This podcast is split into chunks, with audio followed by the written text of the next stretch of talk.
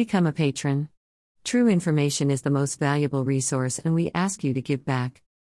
On orders from Heinrich Himmler, the Nazis abducted children from Poland for forced Germanization. Hermann Luking, Josef Sowa, and Elodia Witasek have never met, but they shared the same fate. Tears still come to Josef Sowa's eyes when he talks about his life. His parents were murdered by Wehrmacht soldiers in Poland in 1943, and he and his 4 siblings were taken to Germany.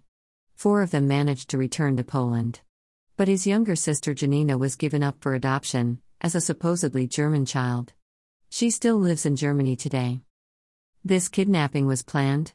In 1941, Himmler, who headed the Nazi SS, gave the order to gather young children who are especially racially suitable from Polish families and for us to raise them in special modestly sized kindergartens and children's homes. Professor Isabel Heinemann explains, by so doing, he aimed to build up the German race. For years, the historian has been researching the fates of the estimated 50,000 children in Europe who were snatched. The largest group comes from Poland.